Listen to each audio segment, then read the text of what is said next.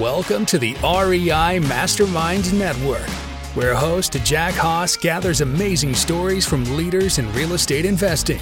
In each episode, our guests will tell you what they're doing that works, what they've tried that failed, and best of all, you'll learn actionable steps to take your real estate investing to the next level. Now, here's Jack with another value packed episode. We have Ray Heimann with me here today, and you can learn what him and his team are up to by heading over to usaterra.com. And I'm going to make sure to have that link clickable in the show notes as we talk about multifamily investing, but uh, let's be honest, a little bit on the smaller side of things as as Ray, Ray and team focus on 20 units and, and below. It's kind of a neat little niche that you have there, Ray, and uh, one that I think is actually pretty underserved. So thanks for joining me here today. Of course, happy to be on. Great show. Happy to be part of the content here. So let's start things off. You're a relatively young looking fella. Do you how long have you been in this? Well, you know, it's really about my skincare routine more than anything else. No, I'm kidding. So I, have been I've been working in multifamily real estate for the last 10, 11 years or so. Always from the both property management side and the investing side, started in both pretty much right around the same time. Okay. So you've in that 10, 11 years, you've probably seen everything. I don't know if I've seen everything, but I've certainly seen quite a bit. I, we we started off investing in New York City, and have mm. since moved to the Midwest, and those are sort of diametrically opposed markets in many ways. And so, I, at least I think I've seen a broad spectrum of things, even if even if I haven't seen everything.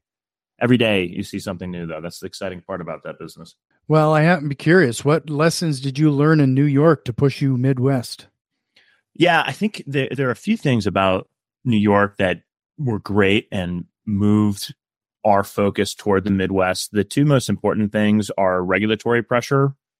It's very difficult to operate a business when you have universal rent control, increased regulations around stabilization, so on and so forth, coming down the pike every single year in New York it doesn't mean that you can't do a good job. And frankly, we did very well in the investments that we have done in New York.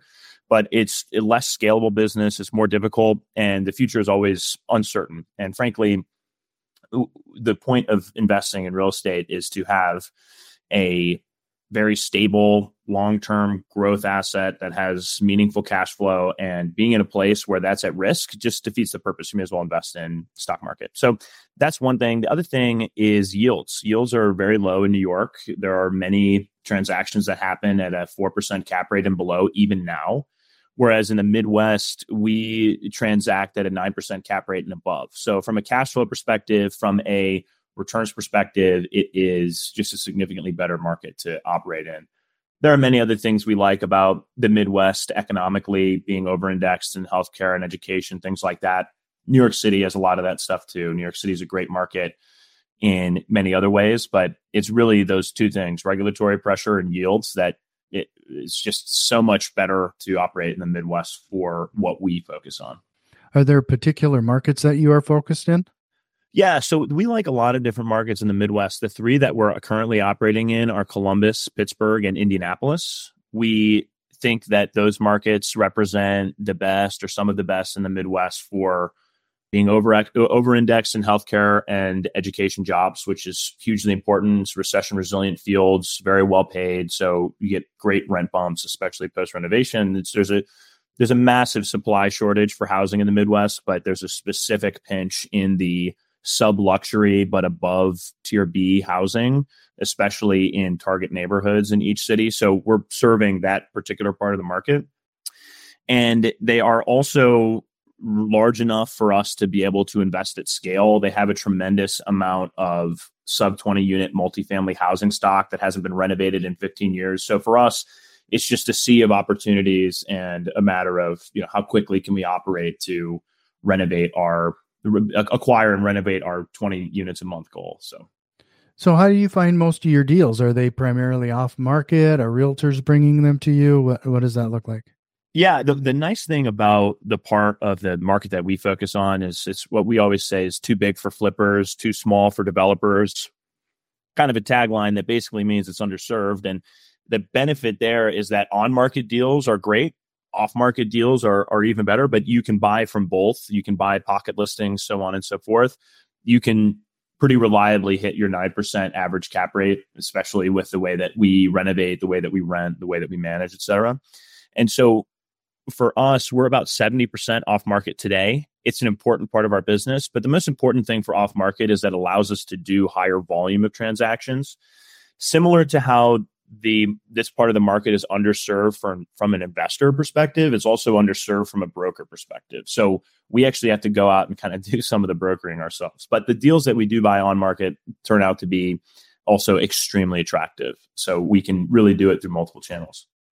Well i'd be curious then what you you focus on 20 units and less you know for these the smaller multifamily. Can i ask why you decided to have that focus yeah, so so we actually buy anything. We look at anything that's sub 100 units, and every year we buy a handful of deals that are you know 60, 80 units, something like that. But the way that we see it is once you get below 100, you're sort of sub institutional, and that comes along with a lot of benefits. The seller base is less sophisticated and is more interested in selling on a very specific and short term horizon. They don't really have a hold and wait option. So they're frequently very motivated to sell. There are it's it's much more difficult to have local competitors going after the same properties. You might get local competitors going after house flipping or even duplexes, but once you get bigger than that, it's just too many dollars to put to work. And so we kind of live in this place that is, you know, not to overuse it, but underserved in a lot of different ways. When you go from 100 down to 50, that's significantly more meaningful. When you go down to 30 units, that's even more meaningful. But when you get to 20 units and below, and we buy everything from duplex up, it is incredibly more potent the the lack of attention that that part of the market gets. We use some of the you know we think smarter techniques for off market, but we're not reinventing the wheel in a lot of ways. And we get in front of multiple sellers every single day that are interested in transacting at a price point that's going to make sense for our business model. That is not really possible if you're looking at 150 unit buildings. You won't even be able to get in touch with those sellers. And it's very difficult to do for single family homes because there's so much attention on single family home aggregation. So, what we're really trying to do is take a multifamily approach and add a lot of the single family home aggregation technology and methodology to buy off market to buy with high frequency, to renovate in scattered site, manage scattered site with high frequency. But in the more complicated, higher barriers to entry, more difficult to operate space of multifamily, because it's not like single family home where one has more square footage than another, but in general, it's a pretty similar concept every time. It's sometimes it's duplexes, sometimes that are side by side duplexes. Sometimes it's a up and down duplex that was carved out of a single family home. Sometimes it's a traditional, very brute looking eight unit apartment building. It really changes each time. There are certificates of occupancy. The renter base is extremely different from single family home renter base and is incredibly diverse both across markets and across sub markets. So it's a very, it's a much more complex Rubik's Cube than the single family home aggregation. So we're really trying to bring that strategy to something more complex with higher barriers to entry. And it's worked out well for us so far. It also has uh, two things that uh, are beneficial versus single family home aggregation. One is significantly less variation in average price per unit whereas single family home is all over the place you know you look at the you look at the chart just from the early 2000s to now you've got multiple ups and downs crashes and spikes and when you look at multifamily for that same period especially for small multifam i mean it's it's just a steady incline over time you look th- what happened to multifamily especially in our markets through the financial crisis. It's, you know, it's just not really a very noticeable blip. And the other piece of it is that there is a level of complexity to it where you can't have Zillow come in and start buying four unit, five unit, six unit buildings. It's just too complex to have no human touch component. So we've found a nice place where where we can play and we don't feel like Amazon or Zillow or something like that is going to come in and blow up the market. But at the same time, our part of the our little slice of the multifamily world is getting more attention, and so there's more institutional capital coming into it. We benefit from that from an investor perspective, so on and so forth. So it's also kind of a nice inflection point for the small multifamily world. So I, I would imagine that you kind of took it as a slow go into into these individual markets. Could you talk a little bit about how you currently manage them, especially when you start from the beginning versus as you accumulate more? I would have to think the management process changes over time. Extremely, and and and one thing that I would mention on on the management side of things is similar to what we're saying we are talking about before. The difference between you know single family homes and much larger multifamily properties. Single family homes, when you rent to somebody, it, it, becomes there's a sense of ownership. They pay all the utilities, they cut the lawn. It's you know it's very different from managing a six unit property or a 150 unit property. And then when you have a 150 unit property, you have a doorman, you have a porter, you have all that stuff. It's not scattered site, it's in a single location. So obviously that's very different from me managing 150 units of 10, 12, 18 unit properties. And so the that is one of the things that there isn't great infrastructure for today and that we have to build internally. And it's one of the most difficult things about operating in small multifamily. So it's a good thing to point out. I think the, the, the scattered site management for many smaller buildings is just very difficult. What we do is we have a very tech first approach to management. So we start off with an exclusively cloud based property management system. We use Buildium we add into that and layer all of the different Buildium that got bought by RealPage. So it has tons of different plugins to help with offshore phone lines, DIY repairs for residents, alternative options for security deposits, alternative options for move in, move out. And then we add on top of that some truly third party technology that helps us monitor each of these sites. One of them is called Nowy sensors. It's a sensor that goes basically on the bottom of the water meter so that if there's a running water issue. If you have a 150 unit building, you know right away because it's a problem for 150 people.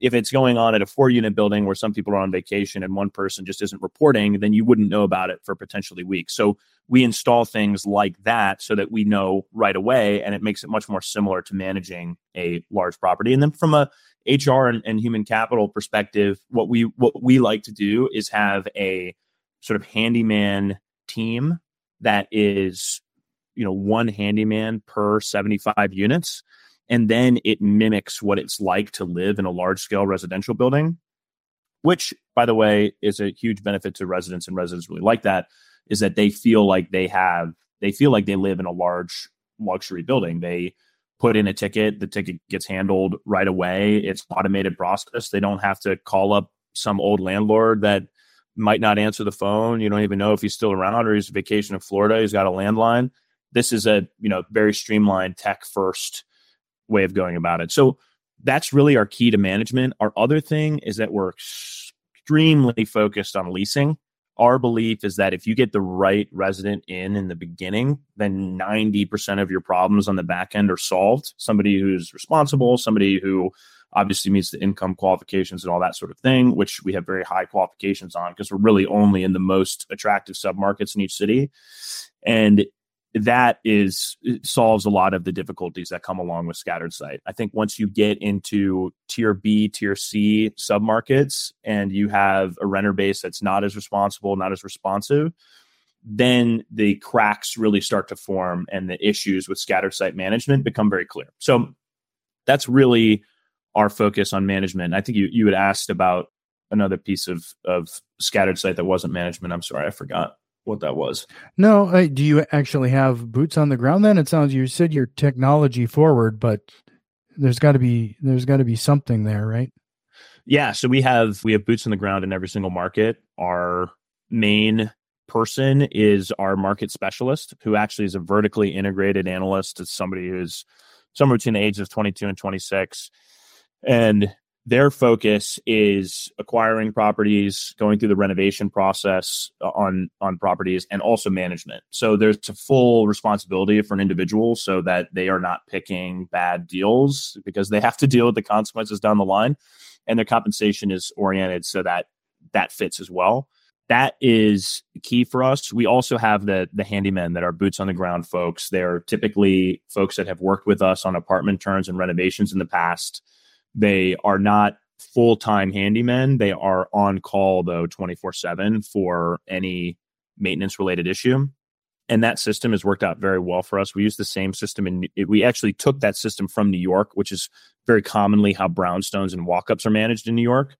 There's a lot of small multifamily in New York. Really high percentage of total multifamily housing is in walk-ups and brownstones, and that's the approach that managers have used there for 100 200 years and so we've we've taken that and brought it to the midwest and it's it's worked out really well for us you mentioned tenants that are attracted and problems associated with B or C apartments or or properties.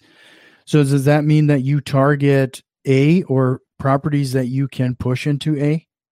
Yeah, we like to call it A minus. So what we are is really the small multifamily alternative that's a block or two blocks away from the large scale new development project. We buy properties that are sometimes rough. Sometimes they're not. Sometimes they're in good condition, but frequently they have one vacant unit or they need serious renovation. You couldn't really do an apartment turn and move somebody into it today. And we wouldn't want to do that because what we're trying to do is renovate up to very close to that luxury standard, still in a very cost effective way, but white subway tile, not LVT flooring, one step above, washer dryer in unit, all stainless steel appliances, you know, you you name it, you got granite countertops, you name it, what would be in a luxury apartment building, but in a walk up that is does not have a doorman, doesn't have central amenities, anything like that, and is a 30, 35 to 45% discount versus luxury on rent. And so that's the part of the market that we're targeting. In the Midwest, it goes a long way for a couple of reasons. One, there's not a ton of luxury housing per capita. And two, there is a general I'm I'm from the Midwest, so I I can say things like this. There's a general thriftiness among Midwesterners. If they can save 30 to 40 percent on rent and still have something that's a very close product, that really resonates with them. And so we get tremendous amount of demand for our apartment buildings. We only want to be in the best locations. That's where this model works best. We really, if if you know, name a market that we're in, we'll, we'll say the five or six neighborhoods that we operate in those are the ones that anybody would recognize from there. They'd be, oh, German Village, oh, that's really nice, or oh, Shadyside, wow, that's a, my my my cousin lives there. It's so beautiful. I can't believe there's a neighborhood like that in Pittsburgh. It's it's that sort of a thing. Sure. Just to remind everybody, if you want to learn more about Ray and his team, head over to usaterra.com. Again, that's going to be a clickable link in the show notes. And if you found some value in what we're talking about so far, do us a quick favor, a uh, quick favor, and uh, share it with one of your investor friends. So, Ray, can you talk a little bit about the the rehab process then? Because you you you mentioned kind of some things a bit like some things are probably very little rehab, some are very heavy rehab. You got boots on the ground for for management. What does the management process look like as it is a project at that point? Yeah. So the the same boots on the ground that are responsible for buying the property are also responsible for renovating it, and then they will be responsible for managing it after with the market specialist that, that is in each market. The renovation process, though, is a big differentiating factor for us because it's one thing to flip a single family home. It's very, very different thing to manage a multifamily a multifamily renovation. It's not a in and out standardized process. Each property is a you know frequently the layout changes there are requirements for certificate of occupancy. It's more common to have to pull permits so on and so forth. So it's a very different and more complex thing. We're differentiated in a few ways. I think our management's differentiated. I think our off market acquisition strategy is differentiated but probably the most important thing is our ability to renovate. So we go into these properties. Sometimes there are existing residents sometimes there's not. We are extremely fair handed with folks that are living in there. We give them, you know, not going to kick them out before the lease is over. Obviously, we give them tremendous amount of notice. We give them the option to move back into the property after it's renovated, so on and so forth. But eventually, what we want to get is a vacant building. And once we have that, then we launch our renovation process. We do a very specific 105 day schedule to complete a renovation. And it's all the things that I mentioned granite countertops, white subway tiles, stainless steel appliances, really nice modern flooring, in addition to adjusting any structural work that needs to be done, which is very frequent, especially for pre war and immediately post war buildings. There is sometimes things like asbestos abatement that is required. It's less common in single family homes because you know exactly when it's built and what materials are used. Is it's more of an issue for properties that have been around for longer and might have been renovated at one point in time or another. So you have to go find it. And the way that we manage that is through a software that is eh, not homegrown, but one that we've customized significantly so that there's a Gantt chart for every single part of every single project. It allows us to step back and look at the 80, 90, 100 renovation projects that we have going on and be able to pick out, oh, that one's behind schedule for this reason. We need to make these adjustments. It allows us to to put in construction groups that will that will test out on a given project see if they're ready for more work and then remove them if they're not and replace them with something else. So it, it kind of takes what is a nebulous difficult project and anybody who's done a home renovation project or flipped a house or done something like that knows how difficult it can be and you're getting phone calls like oh they didn't think about the timing for countertops are four weeks out and we finished everything else but now we have to drop everybody off the project for four weeks so we wait for that last piece. We've done enough of these, seen enough of these, and made it very process oriented to the point where nobody's immune to delays and issues that totally happens to us. And it's very annoying and we have to work around it.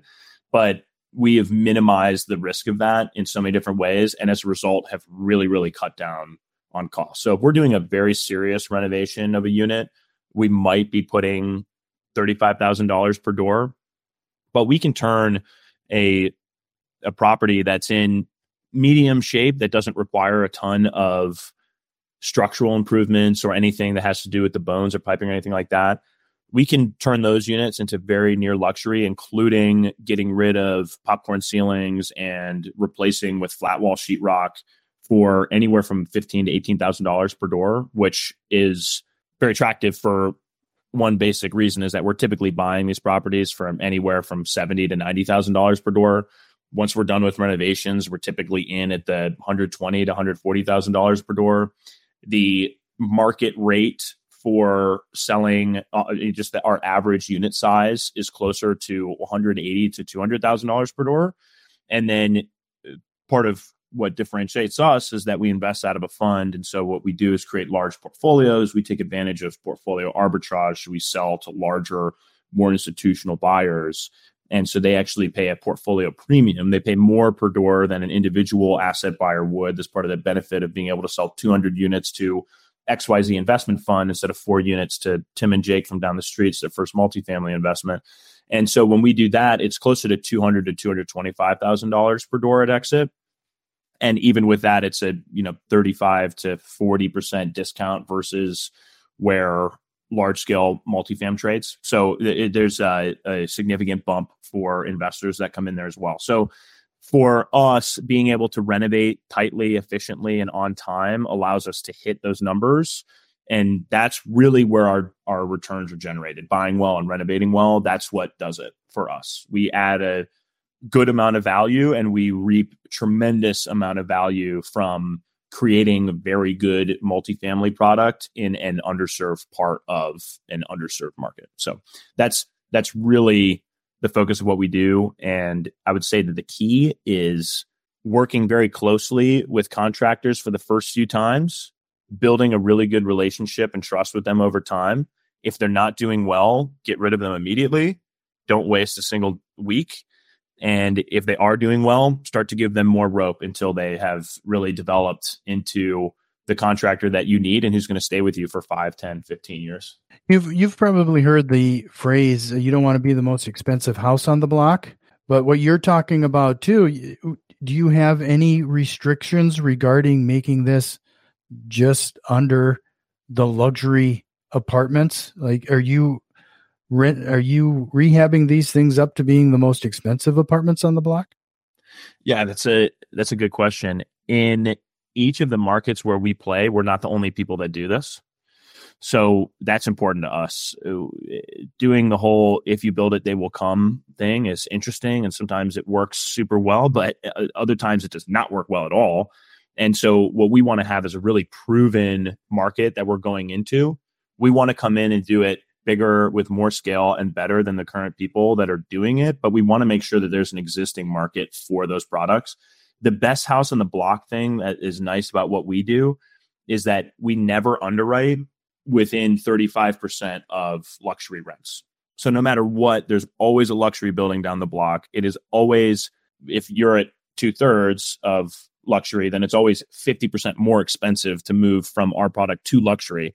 So we're always staying below that bound. Yes, we rent higher than that. Yes, that helps us get above 9% cap rate.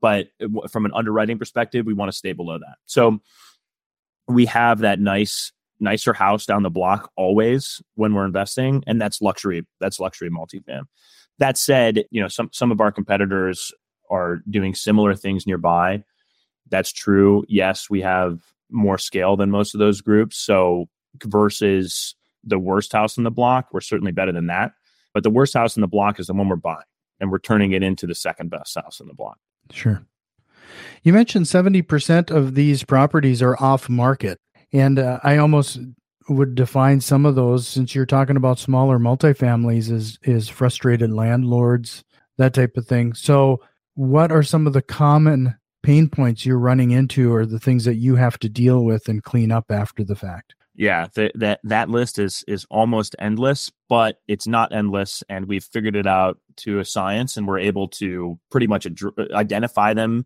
within five days of signing a contract, and and be able to put it in the budget for for for handling them. But the a couple of numbers about small multifam that are that are interesting. So 80% of multifamily units in the United States are small multifam, which is shocking. The first time I, I heard that number, I was very surprised. There is a lot of US multifamily housing stock that is in smaller properties. In the markets that we operate, it's a lot higher number. There isn't as much per capita multifamily development because obviously going into that average of New York City, San Francisco, LA, Houston, Dallas, etc., Miami but 80% is that way. 7% of small multifamily is owned by individual investors versus or sorry, 7% of multifamily is owned by institutional investors versus more like 45% for institutional grade plus 50 unit multifamily. So the vast majority of owners in small multifamily own one or two properties. The average number of units that a small multifamily owner owns is 10. And so if you can imagine yourself, you have a day job, you might be a lawyer, or who knows, you might have inherited the property, but you don't have time to manage two properties across 10 units across two properties. It is extremely difficult. I would say that the realistic number is maybe you could you could operate one duplex or one quad as a second job, but not as your as you know anything more than that is very difficult. And so the the the piece of the small multifamily market that's so interesting to us is that these landlords are extremely frustrated. They don't have time to take care of it. They are frequently thought it was going to be kind of their retirement to do, but it's too much work for them. They are too old to be running it, or they're young and they inherited it and they don't know what to do with it because they don't know anything real about real estate. And frequently, surprisingly enough, they forgot that they owned this asset. That is probably 20 to 30% of the inbounds that we get from our off market outreach is oh man i forgot about that or I, I am pretty sure yeah that that that building's doing fine it's it's it's leased up and then we go in and take a look and, and two of the three units are vacant right so like that that's a pretty common story for us we have everything you can imagine from structural work that that needed to be done 30 years that hasn't been addressed and now requires a serious fix we have a pipe that burst two years ago and has significant water damage. We have, you know, four units across two buildings on the same plot, one of which was in a massive, it had a massive fire at, two years ago and nobody did anything. All kinds of issues like that. And so we step in, the price changes based on the level of complexity. We're, you're not, we're obviously not going, we're going to demand a higher cap rate for something that is really difficult for us to do. But we will address virtually all of those issues. There are some structural things that are beyond repair that we won't touch with a 10 foot pole. Every market has their specifics. There are areas of Pittsburgh, for instance, that are on red silt beds that you don't want to be on because they are moving over time and there's no amount of structural work that can solve that problem for you. So we do not buy properties in those zones. But for the most part, we will come in there and handle it. And it is something that those sellers don't necessarily want to have out in the market. They don't want to air their dirty laundry. They don't they're not competent enough or or desirous of having to go through the process of working with a broker and coordinating showtimes. They don't want to put more money into it, which brokers will always require you to do before a sale.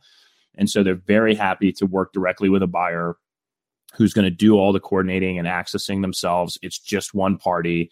And after 30 days, they can forget about the property and don't have to worry about it ever again. And they walk away with a great check that in many cases is completely unexpected. So that is really the type of thing we walk into. We don't see a lot of squatters, surprisingly. That's partly because of the neighborhoods that we've picked. If there is a squatter, somebody will complain, the police come, etc. And we don't see a lot of vagrancy in in front of the properties. That's also partly because of the the neighborhoods that we've chosen. So some of the things you might be, you know, horror stories from LA or San Francisco or something like that, we don't have those. Pretty much everything under, else under the sun, we get, you know, every single time. Sure. You know, based on what you're describing here, you know, you mentioned, I think you used the term scattered investing. I would imagine that you rely very heavily, you mentioned processes, but also documentation associated with your workflows, how things should be handled, maybe even a inventory list of, of what you expect each unit to look like. Could you talk a little bit about how you maintain that type of thing? What's it, what are your expectations on that? Yeah, so we have checklists from everything that is before we put a property under contract, before we fin- finish the due diligence period, before we close, before construction starts, once construction is completed, so on and so forth. And we're just religious about those due diligence task list. I think when you are a new employee with us, you're like, holy gosh, there are a lot of rows in this Excel sheet. But then once you see the real life, you know, what happens when you don't make sure that all that stuff is followed to a T, then you quickly realize the value of making sure that you cross every T and dot every but every I for each project. And that's really that's really our bread and butter is uh, we add to that list. Every time we see something new it goes on there. We borrow and every time we talk to another operator we add to that list from something that they've seen or heard about. Every market has their own unique specific things that need to go on there. And we're just extremely organized. We don't spend a tremendous amount of time reviewing those because we do it in concentrated due diligence meetings and pre-close meetings and, and pre-construction closeout meetings. So my time and the time for our managers is not spent 100% doing that. It's very efficient, but it's also exhaustive. And so we do not miss things off those lists. That's really the key. Doing that real time for management is much more difficult. And we do our best to do that with quarterly reviews of properties. And we rely heavily on pictures and matching them versus prior pictures. We've started to actually use AI for some of that to see where things are out of whack. But that we we rely heavily on residents to report issues as they come up as you know most landlords do and it goes back to the thing about your residents right is that if you pick somebody that's really good really responsible really responsive as soon as there's an issue with the property they're going to report it they're going to report it timely and then we can handle it. And it's our responsibility to live up to their expectations of getting work done quickly and not leaving things out of whack for long. And there's a symbiosis there between landlord and resident that's super important to us. So we are they are our customers they're also our partners they are also our residents they're also our tenants. And so it's a, it's a complex but important relationship. And i think there are a lot of ways to make it a good one and a lot of ways to make it a bad one we we do our best to make it a, a very good relationship well talking about partners i would imagine you're are you do you seek capital or how do you acquire these properties yeah, so we, we actually for anything is above 20 units, we just do a typical syndication process. Eventually we might do a fund for that, but it's been simpler to just do it in syndications. Frequently it's a single LP that we have that will write an entire an entire check. What we do for our 20 units and below, which is our primary focus, is we invest out of a committed capital fund. That fund is devoted to those markets and that property size and those submarkets and that level of return threshold. And we raise from a number of different groups. It includes large scale fund of funds, some institutional and quasi institutional investors, many family offices, predominantly single family offices. Mm-hmm. We're we're a little small for the larger multifamily offices, but the single family offices we have a, a good number of those. And then we have high net worth individuals and accredited individuals that make up the long tail of that of that investment fund as well. And as long as you know, similar to the to the resident conversation, if you're going to be a good long term capital partner with us, then we welcome you on board and would love to have you and want to show you what you can do investing with Terra in the long run.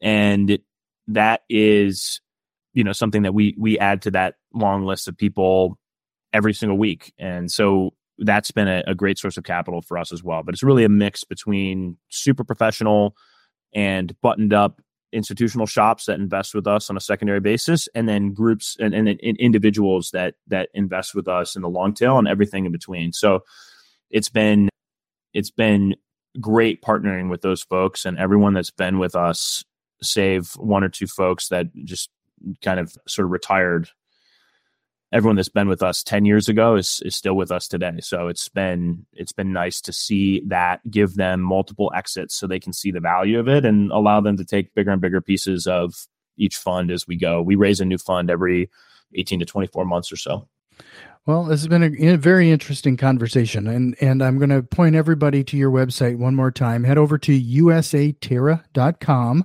But Ray, before I let you go, I have some rapid fire questions to end the show with. Excellent.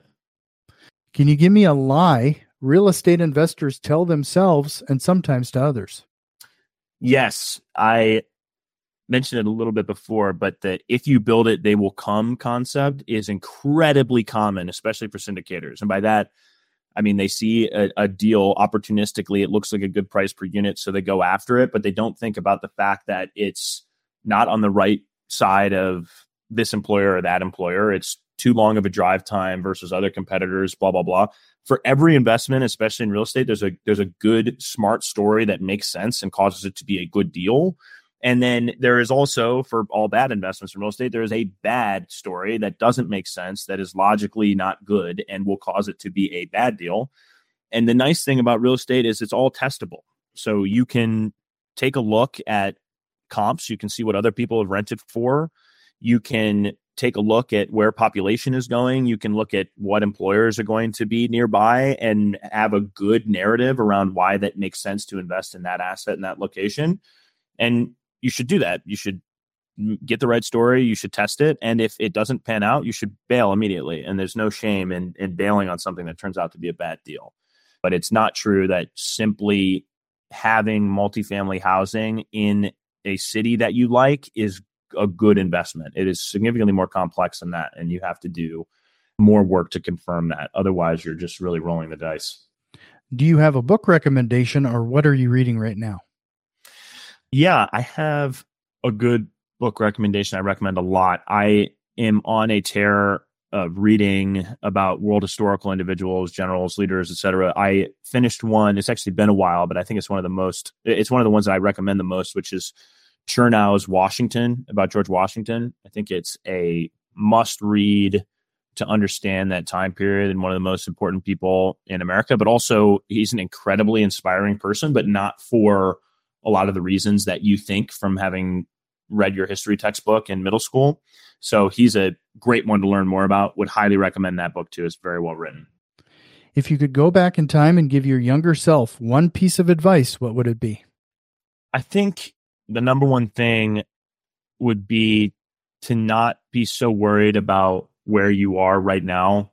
Long before going, you know, full time with Terra Capital, I was working in investment banking, JP Morgan. I did management consulting at Booz and Co. I worked for private equity fund in Boston called Spherica. So I've I've been in all these different places and kind of thinking, oh, is this is this where I'm going to be forever? Should I stay here forever? So on and so forth. But I think especially when you're in your 20s, which you know, frankly, has been a little while, but when you're when you're in that age, is to or or when you're starting to think about transitioning into another career path, be patient for the opportunity, but take it when you see it, and don't be so concerned with uh, what you're doing right now. Most people's second, third, fourth jobs are not what they do for the most of their life And there's nothing wrong with that. It's totally fine to leave a job and start a new career path. And hey, if things don't work out, it's totally fine to go back. There's no shame in that. What single strategy, process, or tool have you implemented that has had a direct time saving impact on your business? I think the number one thing that we have done is similar to management consulting firms taking taking a step back and and really defining all the different parts of a process and thinking about what the bottlenecks are and the issues and the things that we're good at and the things that we're bad at and trying to fill those gaps in. But more tactically obviously in the last 6 to 9 maybe even 12 months eh, we've been able to fill a lot of those gaps with AI and that's been good. I think another great one though has been what people might call VAs. I don't usually think of them that way. I usually think of them more in terms of offshore resources for things, but everything from bookkeeping to how we do our leasing so that there's 24 hour response time on inbounds, so on and so forth. It's just a whole world of offshore resources for you that work for companies that do this specifically day in and day out and will always do it better than you. There is no way for you to create a program that is better than them unless it's all you do. So you can't do real estate investing and make a good leasing service. You have to rely on the third party. So that that is is in in my opinion one of the most important things. If you can't handle management, you should hire a property manager. There's no problem with doing that. Everyone has a property manager. We self manage, but most groups do not. And it's totally fine to rely on third parties for as much as you can if you're not good at it. Well, it's kind of interesting you say that they will always do it better than you. As entrepreneurs, I think we have we struggle with that concept and we believe that nobody does it better than us and it's hard to let some of those things go. As a leader in your organization, have you found that to be difficult? I think it is super humbling, but the most important thing you can do is look at something that you're trying to do and realize uh, I stink at this. I mean, I am bad and it is affecting the rest of my business and I can't keep going by doing this myself. I'm wasting a ton of time on it. It's not getting done well. At the high level, it, it, I think having a business partner is fantastic, especially if it's somebody that complements you really well. I have a business partner, Tom Higgins. He's the other 50 50 owner of Terra Capital. He is an amazing resource and is incredibly talented, especially in the development construction management side of our business. He used to work at Lennar Multifam and just has crazy credentials for that. And he's been incredibly helpful on that front, bringing in employees that can do things or are, are, willing to work really hard and burn the midnight oil to find deals and figure out ways to make deals work is something that I can't do. So having them in there. And I am not an accountant. I am not a digital designer. I'm not a website maker. I just eh, I am bad at that stuff. I'm good at other things sometimes, maybe. Some people think so. But for the most part, I'm not good at a lot of very specific things. So filling those gaps in as quickly as possible and sometimes you have to pay for it. Sometimes you have to pay more money than you want to. It's it's worth it. It's the only way to build a 21st century business that works well, especially if you have fewer than 10 employees, which we do. It's just it's unrealistic to think that you can compete with larger you know google can in-house a lot of these processes because they can effectively create a separate company that does accounting for them in, internally. We can't do that right? So it, it, it, relying on other groups they will be better than you. And yes you have to police them and make sure it's going well and fire them if it's not going well but there is a solution out there that's that's much better than doing it yourself. There's no doubting it sure well ray this has been a great conversation is there a, a question or topic you wish we would have covered here today no, I think that's it. I think I eh, just thinking back on the conversation, great conversation, excellent question. It's helpful to think about it. I think one of the things that we did talk a lot about is thinking about third parties and other people to to do things well that is not in your wheelhouse. I would extend that to property management, which I talk about a little bit, but that that's something that if if it's not your specialty, don't try to make it your specialty. It's hard. And the second thing is investing in real estate, investing in anything really. It's going on and being a day trader of stocks uh, when you're not a, a stockbroker or a Wall Street insider is not a, a great idea. It is also the same thing is true for multifamily real estate investing. if you are if you have a deal that you're super excited about or you want to build a company, by all means, go for it. But just doing a few things here and there also can be super fun. Totally encourage it. But if you're gonna if you're gonna put a large amount of money towards it, I would recommend putting a decent amount of that cash towards third party managers, third party investment managers like Terra. And there are many other groups that do it in every other part of the country for commercial, residential, industrial, large, small, whatever you want. If you believe in that, invest at least a good share of the money you want to devote towards real estate with somebody who's a, a professional. It will have a, a better outcome for you. There's a lot of variation deal to deal. There's less variation if you hedge your risk with a manager. One last time, usaterra.com. It's been great meeting you, Ray, and hope you'll come back again sometime. Likewise.